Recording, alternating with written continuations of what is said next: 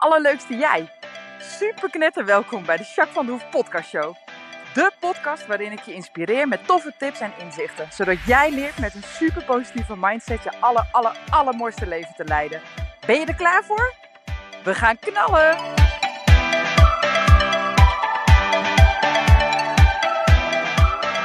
Hey, hey, hey, allerleukste jij. Super mega welkom bij deze nieuwe podcast. Podcast 119. Lekker bezig wat mij betreft. Hey, ehm, het is eh, nogal koud deze week. Uh, op het moment dat ik dit opneem is het min 5. En ehm, ik heb lekker mijn kacheltje. ik zit in het blokhut. Maar ik heb lekker mijn kacheltje en ik heb gewoon thermo-ondergoed. Ik heb vandaag twee paardencoachingen. Dus ik dacht, uh, mij uh, krijgen ze niet gek. Lekker mijn thermo-ondergoed onder mijn kleding aan. En een mutsje op, handschoentjes aan, dubbele jas. Nou, dan komt het helemaal goed, toch? Ja, maar het is ook uh, nou, een beetje harde ondergrond en zo. En elke keer de paarden warm water over die waterbakken heen gooien. Zodat ze in ieder geval te drinken hebben en zo. Nou, die paarden kunnen er aardig goed tegen. Die hebben lekkere dikke deken. En die vermaken zich wel. Die kunnen dat veel beter handelen. Die hebben overigens een hele andere nultemperatuur was heel groot onderzoek over geweest, vond ik wel interessant. Uh, een mens heeft een nultemperatuur. Een nultemperatuur betekent eigenlijk dat je niet hoeft te koelen, dat je lijf niet hoeft te koelen en dat je lijf niet hoeft op te warmen. Dus dat je eigenlijk geen energie verbruikt en gewoon oké bent, zeg maar. Nou, daar zitten wij ongeveer tussen de 15 en de 22 geloof ik zo, dus best wel een stuk hoger. En paarden, die zitten gewoon, zeg maar, nou ja, koudbloedpaarden zelfs tussen de min 5 en de plus 5. En warmbloedpaarden, die heb ik dan vooral, uh, die zitten ergens, uh, nou ja, tot uh, 5 graden boven nul, tot 15 graden boven nul, zeg maar. En dan krijgt het echt wel veel te warm daarboven. En daaronder krijgt het wel een beetje te koud. Dus die hebben lekkere dekens op. En nou ja, die zijn hartstikke vrolijk en die redden zich wel. Alleen de bak is kei bevroren. Dus ik kan op het moment even niet rijden. Er gebeurt niet veel in het jaar, maar ja, dat kan een keer gebeuren. Op zich is dat niet zo heel erg, want ik ben vorige week heel hard van Kingston afgestuiterd. Beetje jammer, beetje lullig ook, want uh, nou ja, de vorige keer dat ik er zo hard afging, toen was hij ook echt heel stout. En toen was hij aan het bokken en toen ging hij echt heel erg hard keren. En dat ik hem toen een keer uh, nou, niet kon handelen, ja, dat kan gebeuren. Maar tegenwoordig is hij best wel braaf, gaat steeds een beetje beter. Uh, buiten rijden gaat heel goed. En in de bak is hij wel heel spooky, dus dan kan hij snel schrikken en snel omdraaien en zo. En het is gewoon heel vlug paard. En nou ja, ik was gewoon lekker aan het rijden van de week en... Uh, ik was even galopje aan het maken, maar ik had er al drie kwartier op gezeten. En hij was echt heel braaf. En ik was een galopje aan het maken en hij schrikt. Ik weet niet eens waarvan, ik heb het niet kunnen ontdekken ook. Maar hij draait zo machtig snel 180 graden om. En hij stond gewoon andersom. En ik niet. Dus ik ging gewoon rechtdoor eraf, zeg maar, links. Nou ja, dus, uh, maar ik had een bodyprotector om, maar toch mijn rib weer gebroken. Of zwaar gekneusd. Ze hebben geen foto's gemaakt, want ik ben niet benauwd. Dus dan uh, zeggen ze gewoon van ja, het moet toch met rust genezen. Nou, rust is niet helemaal mijn ding. Dus dat wordt wel even pittig. Maar in ieder geval mijn rib behoorlijk wat schade aan. Pols ligt gekneusd, maar die is ingetaped, valt wel mee. Elleboog helemaal dik, maar dat is gewoon blauw en dik, dus dat geneest ook wel. Maar goed, wel een beetje vervelend. Daarna nog wel even opgestapt en gewoon ook weer gestapt, gedraafd, galoppeerd. Was hij super braaf, dus het was echt geen gemeenigheid. Maar de val deed niet minder zeer daardoor. Dus dat was wel jammer. Maar goed, we zijn uh, aan het herstellen en uh, zometeen uh, gaan we er gewoon weer helemaal voor, toch? Ja, het is niet anders. Dat kan gebeuren. Shit happens wat dat betreft.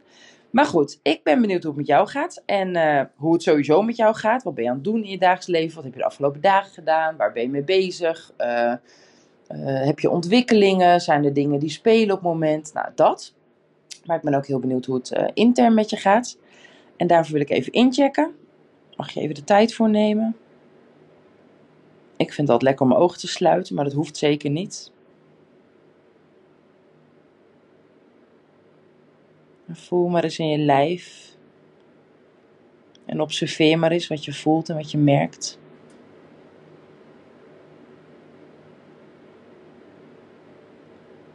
Hmm.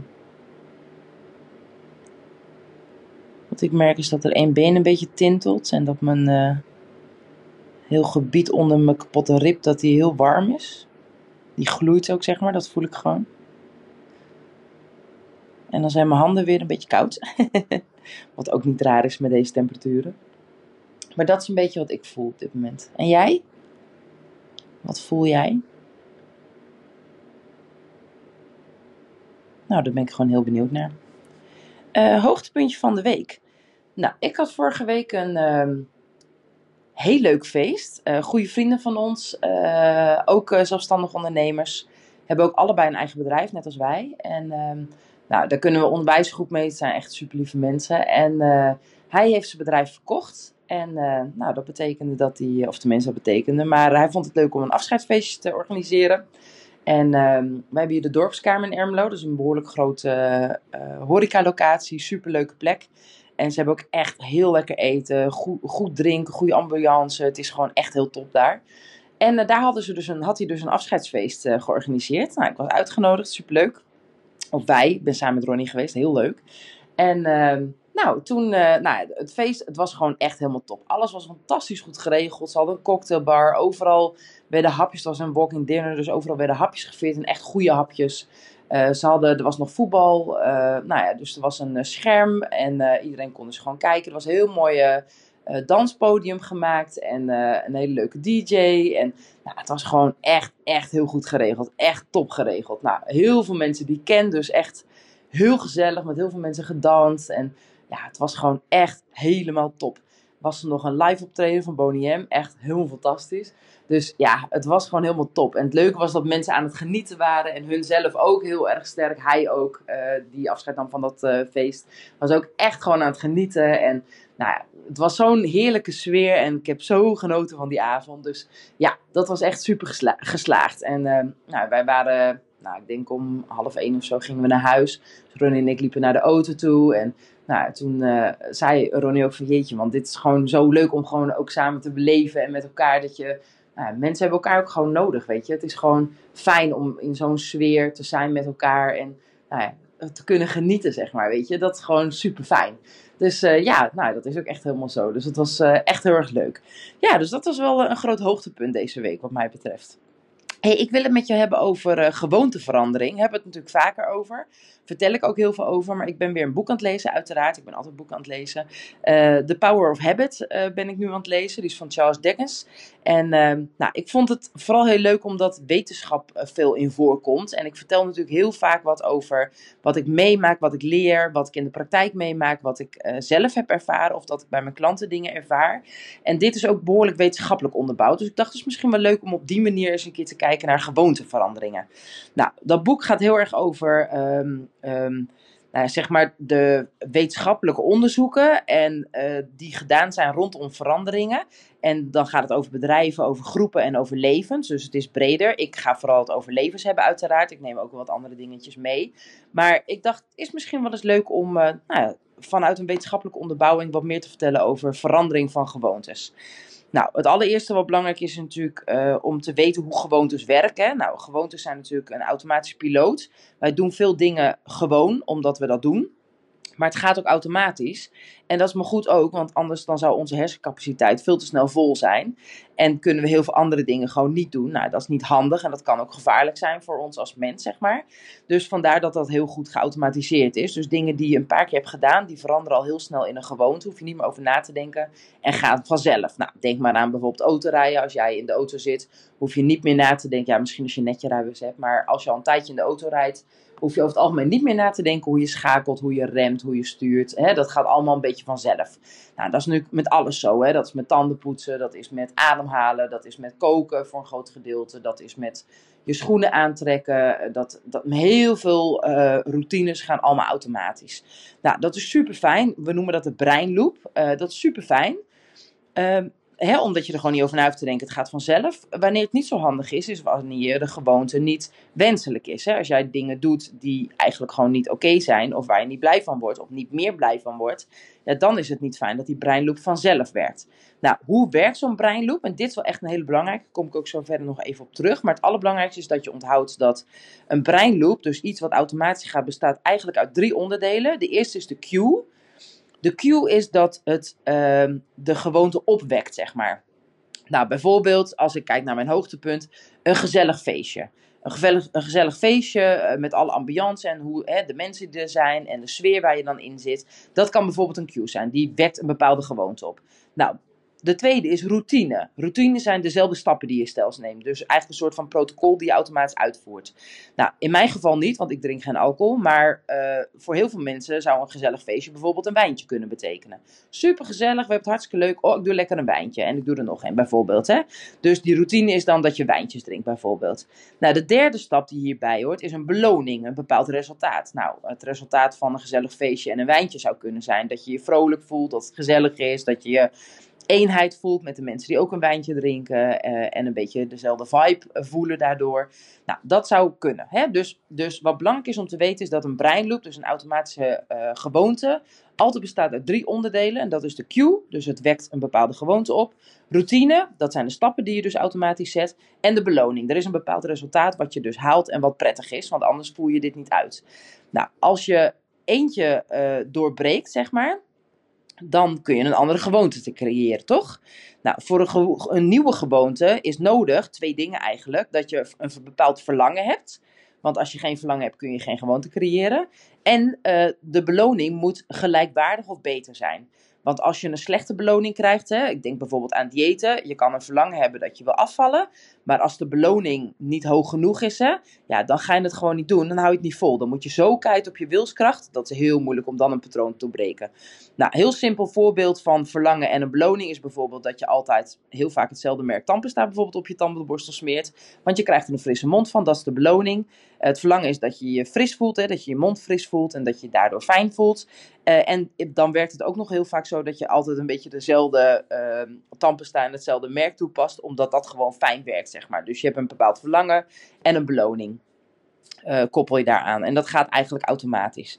Nou, de gouden regel voor verandering, en dat is heel erg hoe de Power of Habits dat stelt, zeg maar. De gouden regel om te veranderen is in plaats van iets af te leren, nieuw gedrag aan te leren. En dat is natuurlijk ook veel makkelijker, want als ik tegen jou zeg: Oké, je mag nooit meer een wijntje doen, bijvoorbeeld hè, in het voorbeeld waar ik het net over had, dan is het best wel heel lastig. Want wat doe je dan, zeg maar. Hè? Geen wijntje betekent dat je niks mag drinken en dat je dan uh, dorst krijgt, omdat je ook helemaal geen water of iets anders mag, zeg maar. Nou, dat is heel erg lastig, dan heb je hartstikke zin in een wijntje of dan heb je hartstikke zin hè, in de queue, dus als het een gezellig feestje is bijvoorbeeld, dat je eh, behoefte hebt aan die beloning, aan vrolijkheid, aan gezelligheid, et cetera.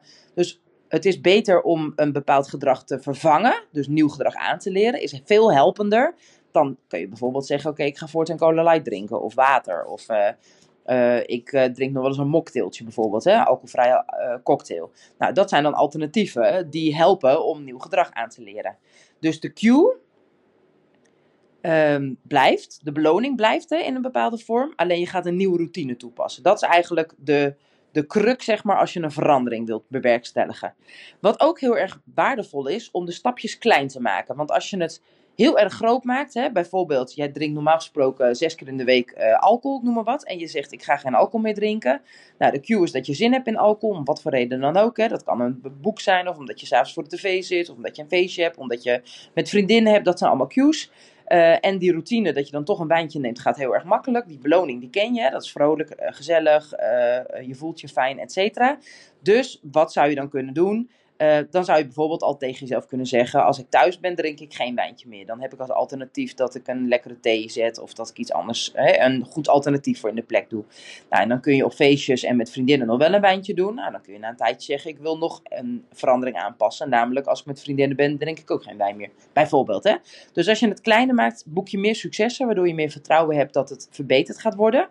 Plus dat je de routine, die middelste stap, zeg maar, makkelijker kunt ombuigen. Je kunt beter nieuw gedrag aanpassen omdat het kleiner is. Dus dat is heel erg helpend. Ook belangrijk, ga ervoor. Begint met een keuze namelijk altijd. Als jij denkt, ja, hmm, ik zou dat wel willen, maar eigenlijk ook weer niet. Ja, dan gaat het niet werken. Je moet een beetje op jezelf vertrouwen. Dus een beetje geloof in jezelf hebben dat je het kan. Maar vooral ook echt willen. Want anders gaat het gewoon niet gebeuren. Nou, dat is een hele belangrijke.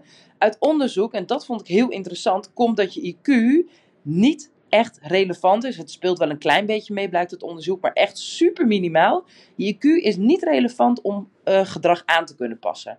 Dat betekent dus dat in principe iedereen, ongeacht hoe intelligent je bent, gedrag kan aanpassen. Als je maar wil. Dat is eigenlijk het belangrijkste.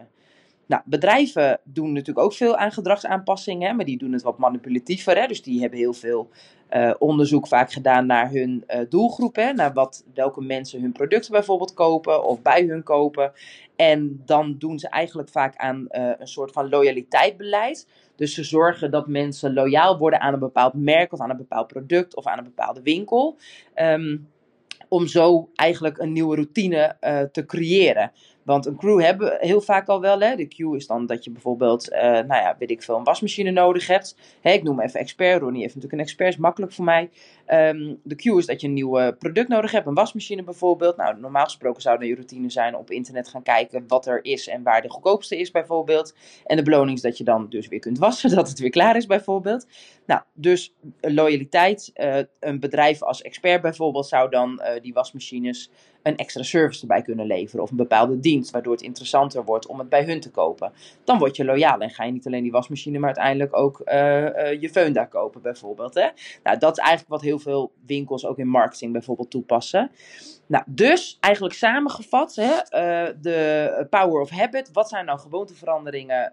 de beste manier om gewoontes te veranderen en vooral wetenschappelijk onderbouwd. Gewoontes afleren is moeilijk. Nieuw gedrag aanleren is dus beter te doen. Uh, kleine stapjes. Ontdek jouw patroon. Hè? Dus welke cue is er? Wel, wanneer uh, wordt een bepaalde gewoonte opgewekt? Dat is heel belangrijk om dat bij jezelf te zien. Welke beloning levert het op? Hè? Dus het resultaat. Dat is een hele belangrijke om te gaan ontdekken voor jezelf.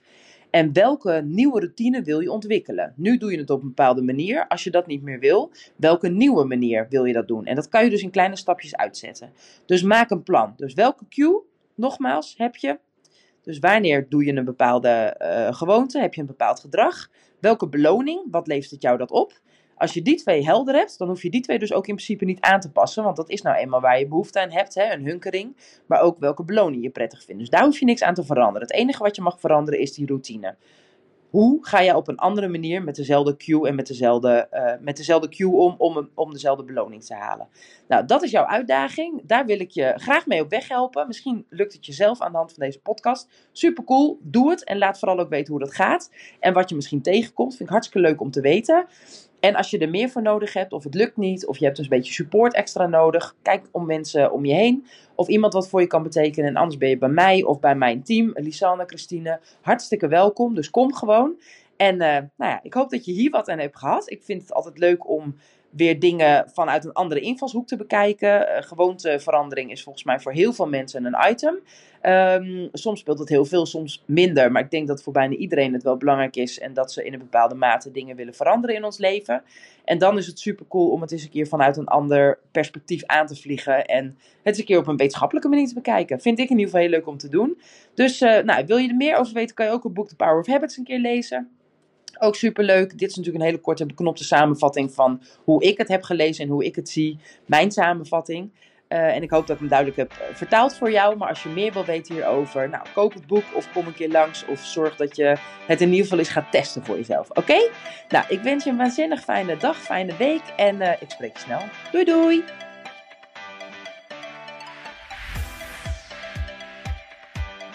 Nou, echt super mega bedankt voor het luisteren. Hopelijk heb je er heel veel aan gehad. En weet je, elk inzicht wat je krijgt is er één. En dat kan al super waardevol zijn. Wil je nou meer inspiratie? Of wil je door mij gecoacht worden om jouw issues om te draaien tot een kracht? En zo je echt de aller, allermooiste leven te gaan leiden? Nou, kijk dan op www.myimperium.nl Of volg me op Facebook, My Imperium, of Instagram, Jacques van der Hoef. Nou, en tot slot, deel alsjeblieft deze podcast met alle mensen waarvan jij denkt: oh, misschien is dit waardevol voor die persoon. Want zo help je mij onwijs mijn bereik te vergroten. En help je al deze mensen om extra inzichten en inspiratie te krijgen waar ze hopelijk heel erg veel aan hebben. Dus alsjeblieft, alsjeblieft, doe dat. En tot de volgende podcast. Doei doei!